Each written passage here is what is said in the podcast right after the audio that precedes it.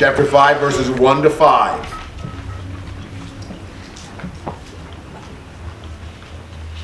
And all the tribes of Israel came to David at Hebron and said, Behold, we are your bone and flesh. In times past, when Saul was king over us, it was you who led out and brought in Israel. And the Lord said to you, You shall be shepherd of my people, Israel, and you shall be a prince over Israel. So all the elders of Israel came to the king at Hebron, and King David made a covenant with them at Hebron before the Lord. And they anointed David king over Israel. David was thirty years old when he began to reign, and he reigned for forty years. At Hebron he reigned over Judah seven years and six months, and at Jerusalem he reigned over all of Israel and Judah for thirty-three years. Okay, I mean, finally, you know, he becomes king over all Israel. Obviously, as we have continued to say, success is not always immediate. And sometimes overcoming obstacles and difficulties enhances our character. It grows us. It strengthens us. And so now, finally, all the tribes of Israel come to David and said, you know, you're one of us. And the Lord said, they used the same line that Abner had, you will shepherd my people Israel, and you will be a ruler over Israel. So now we want you to be our king too. And they anoint David as king over Israel. Now, I, th- I would say the same thing about what they're doing that I did about what Abner did. They're using this. That, that is the will of God. That's a secondary matter. They yielded to the will of God only when, when it fit their idea of what was best. If they had cared that much about what God said, they would have submitted to David seven and a half years before. Or maybe before that. Um, so, uh, but, but they don't have a better option right now. I mean, you know, When when Ishbosheth dies, there's no government in the north. There's no real defense. I mean, you have to think about this. You know, this is not in a vacuum here that they are uh, seeking David to be their king. You got the Philistine aggression on their doorstep. They need David to be their king. They need somebody to defend them. Who better than David? He's had a lot of success with the Philistines. So, you know, I think I think when you consider the pro- political realities of the situation, they need David as much as David needs them, and they're asking David now to be their king. Finally, they've submitted to that. And David becomes king over all Israel, the north and the south. Comments and thoughts on these five verses? I think in verse one, it's interesting how they say, uh, we are bone and your flesh. I guess they're just saying that, you know, we're all unified now. We're going to come together and work together. You're our king. Yeah, yeah. We're, we're yeah, we're we're one. We're we're all fellow Jews, basically, I think. D- Dad. Do you know anything specifically, uh, or is there a passage or reference about what kind of covenant they would make with these elders and with with with, um, with Israel here, or is that just kind of generic? Yeah, I, I don't know other than they're going to submit to David. He's going to be their king. I, I don't know more than that. Is somebody? I, other comments or questions? Patrick. You know, I think it's interesting. You know, it talks about how all the tribes came to David wanting him to be king. It was all Israel who wanted Saul to be king. And, you know, it just seems like these people, you know, they just continually just try to satiate and satisfy what they want instead of really trying to seek out what's best, what the Lord wants. We're, we are too small and too foolish to use God's will to our own benefit, to our own advantage. Yeah, amen. Ryan. I think really the underlying problem here is that while, you know, David was a man after God's own heart, they were still seeking an earthly king, and they had forgotten all along that God was their, God was their real king, their real leader. And so and that's pretty much the cause of all of these problems. Good point. Yeah. Excellent observation. Other thoughts? Well, I mean, what's David going to do now as king? You know, really, you know, we have been, for a long time, the last half of First Samuel and these chapters in Second Samuel, on this narrative of David's rise to kingship. And now we have the development of the kingdom itself, now that David is the king over the united Israel. So would somebody read six to ten?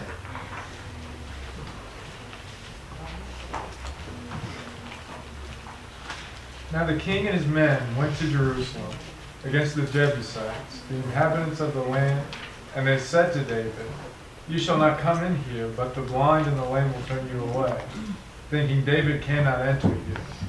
Nevertheless, David captured the stronghold of Zion, that is the city of David. David said on that day, "Whoever would strike the Jebusites, let him reach the lame and the blind, who are hated by David's soul, uh, through the water tunnel, through the water tunnel.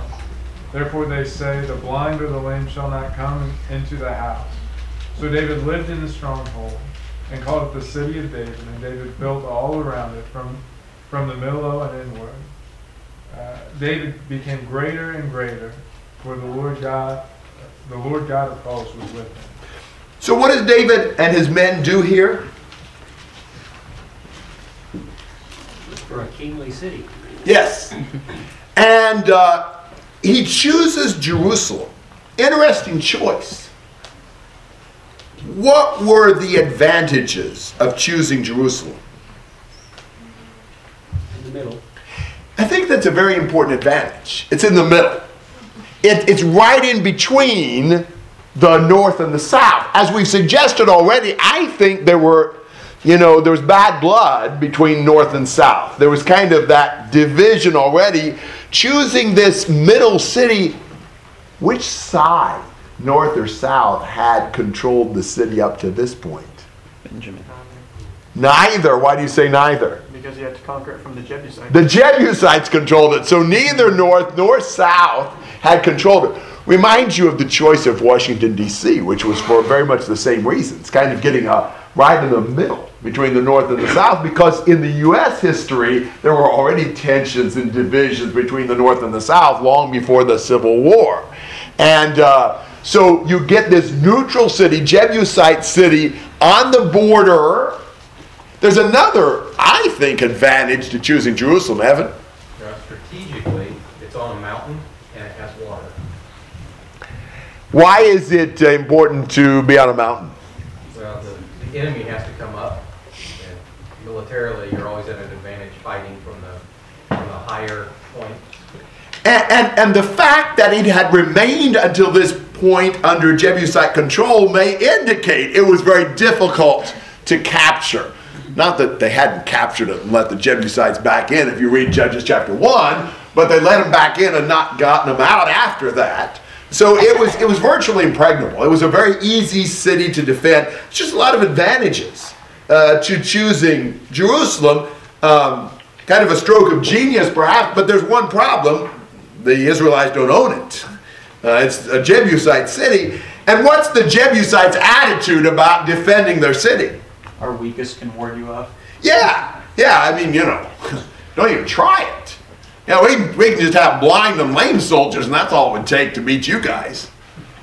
What does that What does that sound like to you? Pride. Yeah, pride. Obadiah. Yeah, and Obadiah. Pride goes before destruction is what I'm thinking about. I mean, wow.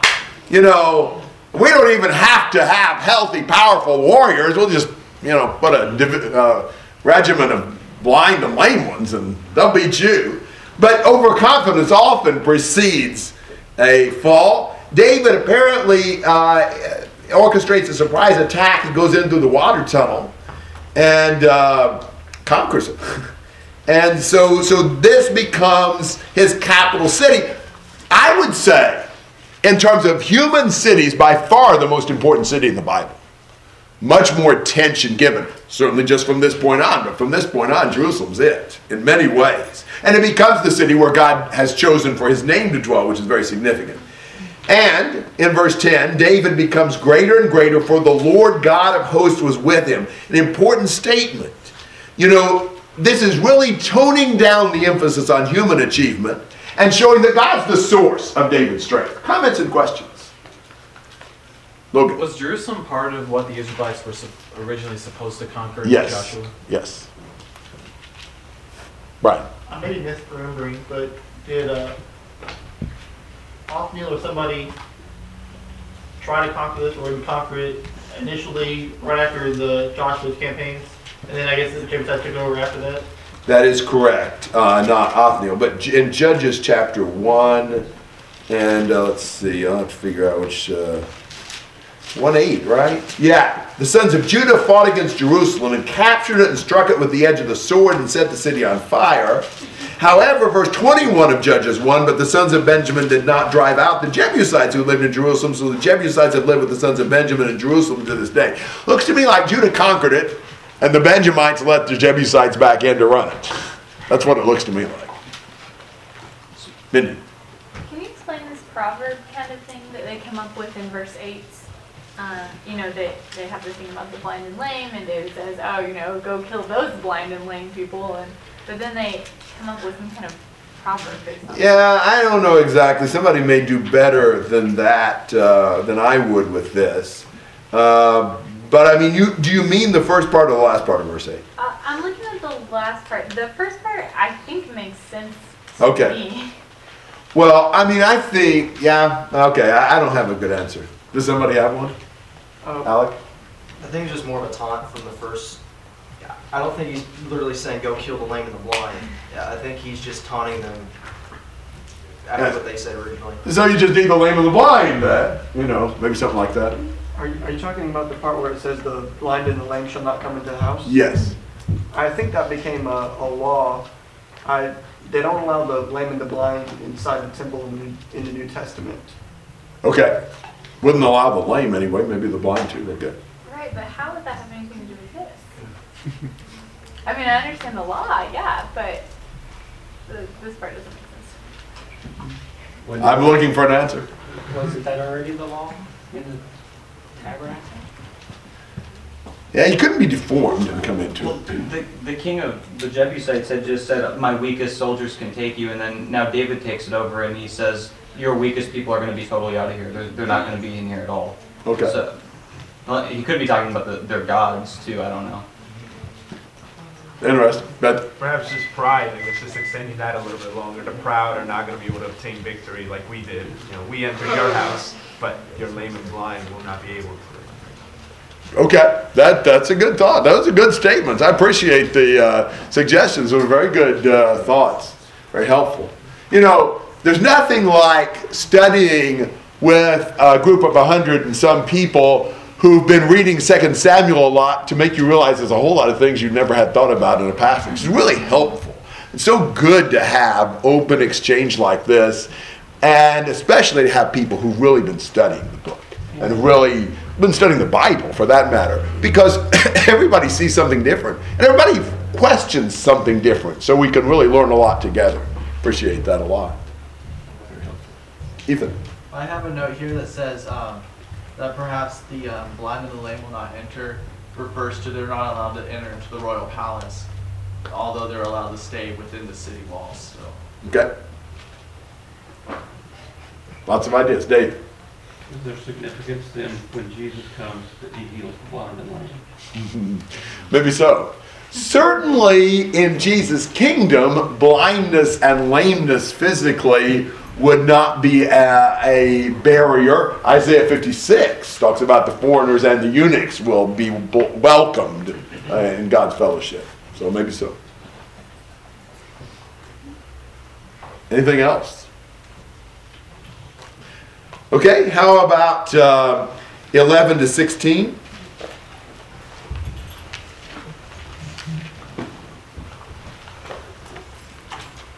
And Hiram king of Tyre sent messengers to David with cedar trees and carpenters and stonemasons, and they built the house for David.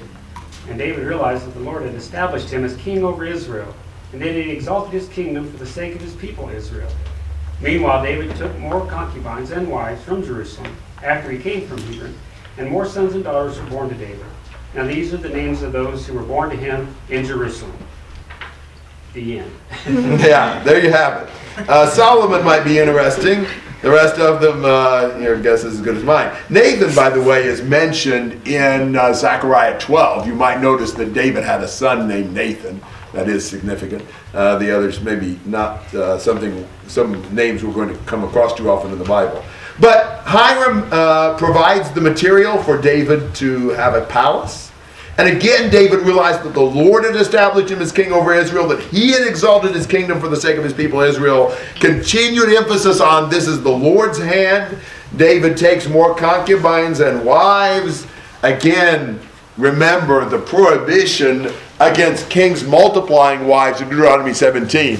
Even though there might not have been a specific prohibition against polygamy as a whole in the Old Testament, though there's certainly some things that would indicate it's not a good idea, there was a prohibition of the kings multiplying wives. And that seems to be what David's doing, though he was way overshadowed by his son in that. But uh, he, he had way more wives than one. Comments? Yeah, Eric. This makes me think of Genesis twelve, one through three, when God said to Abraham that I'm going to bless those who bless you. And here David has been blessing his people. He's not been killing them. He's been being good to them, and God has been blessing him through that. So he's upholding his promises to Abraham. Very good. Beto. I don't know if I'm seeing it right, but I see more of I, I see a little bit of selfishness in David. Like you have at the end of verse twelve, God is increasing Judah for his people's sake, and then in verse the beginning of verse, uh, verse thirteen, okay, and David is getting all these concubines. So it's kind of like God is trying to help the people, and David sees that, so he's trying to help himself by seeing by taking these wives for himself. So it's kind of, well, Israel is getting what they asked for, a king, just like the nations around him, a king that just focuses on himself once he sees this nation growing. Kings like to take. Yeah. Logan. What's the difference between a wife and a concubine? Well, uh, concubines seem to be junior wives, but I don't know. You know, somebody got a definitive answer on that? I don't know that I can say that. They're basically slave wives. Slave wives. Okay. The reference in my Bible says uh, they're wives who didn't have legal um, rights in a true wife. Like I said, it's something to do with. Uh, it's just uh, something about right, legal rights, whatever that is. Okay. Jacob. Is Hiram just like a term for the king? Because you have Hiram like in First Kings helping Solomon build the temple, and that was a long time after. Yeah, Hiram seems to last a long while. And so, you know, I don't know. It's possible it's the same Hiram. It's possible there was Hiram one, Hiram two, and so forth. It's possible that Hiram means the king of Tyre. So uh, again, I thought about that this, today even. I don't know if we have an answer to that. Does somebody know if we have a specific answer on that one? I think there is some debate about whether this would be the same Hiram, possibly, but right. Good question. Doesn't it say specifically in First Kings that King Hiram was friends and had an alliance with David? Yes, he do- it does. Wouldn't necessarily mean the same King Hiram. It is a long time for Hiram, but not out of the question. So, yeah, but it does say that. Okay. Um, let's uh, do seventeen to twenty-five, and then we'll work on taking a longer break for some things.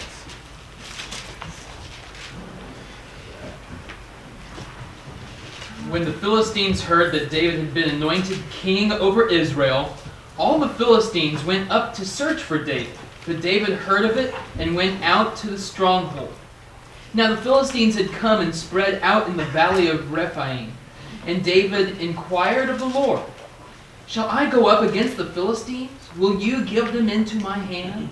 And the Lord said to David, "Go up, for I will certainly give the Philistines into your hand." And David came to Baal-perazim, and David defeated them there. And he said, "The Lord has burst through my enemies before me like a bursting flood." Therefore the name of that place is called Baal-perazim. And the Philistines left their idols there, and David and the men carried them away. And the Philistines came up yet again and spread out in the valley of Rephaim. And when David inquired of the Lord, he said, "You shall not go up. Go around to their rear and come against them uh, opposite the balsam trees. And when you hear the sound of the marching in the tops of the balsam trees, then rouse yourself. For then the Lord has gone out before you to strike down the army of the Philistines." And David did as the Lord commanded him, and struck down the Philistines from Geba to Gezer. wasn't good news from a Philistine perspective that David is now king over all Israel. And so they uh, uh, get together to attack. And uh, David does the right thing. What does he do? Inquires. Inquires of the Lord and says, will you give them into my hand? Shall I go up? Will you give them into my hand? Yes, go up. I will give them into your hand. And so David does. He defeats them. Verse twenty uh, and verse twenty-one, he carries their idols away. Remember when the Philistines carried the Ark of the Covenant away? This may be kind of a reverse kind of a thing. They carry their idols away, uh, maybe to some extent as trophies of war, or at least to destroy them, uh, perhaps. And then the Philistines come again. You know, the Philistines do not want a strong central government in Israel. Israel's their nearest neighbor. You want Israel divided, if at all possible. So they're trying to attack while David is still in the infancy of his kingship over the whole kingdom. And David inquired of the Lord again. Now it's interesting that David inquired of the Lord again, because it would be easy to take for granted what the will of the Lord was. It was the last time. Why wouldn't it be again? You know, sometimes we'll do that. Sometimes we'll investigate only to a certain point, and then we'll assume we know it after that. But that is not necessarily the case. Was not the case in this case. Because he said, don't go up. Go around. Go behind them. This time, here's what you need to do. And I'll strike the army of the Philistines. And David did so, and God did so. So we need to constantly seek the will of the Lord and not just assume that we already know what he expects. Maybe we do. On the other hand, maybe we don't, as we did not in this case. All right, comments and thoughts on all of this. Chris? Some of the uh, Philistines might have been quite surprised to learn that David was the king of Israel, wouldn't they? Hadn't he, hadn't he just recently been on their side? quite a uh, quite a reverse field from their perspective. Then again, some of the commanders of the Philistines would have been saying, see, I told you so. Poor Achish. Yes. He may have gotten egg on his face here. Other questions, comments? You said the name Baal was translated to Bosheth. Why was it not in this case? Baal-perazim. It is not always. Um, uh, this is a place name. I don't know if that makes any difference. But it isn't always even in connection with those names. Uh, it is often. So it's just it's just a matter of re a re-saying. You just say it differently. It's almost like, do you know how, how it happens? Uh, Bethel means house of God. But because Jeroboam put the golden calf at Bethel, some of the prophets don't call it Bethel, house of God. They call it Beth-Aven, house of emptiness. You know, they don't always do that. It's Bethel still. But sometimes they'll do that to just indicate how they view the abomination of the golden calf at Bethel. Questions, comments? About how far was uh, Geba from Gezer? I don't know the answer to that. Anybody know that? Bible geography is not my strong suit.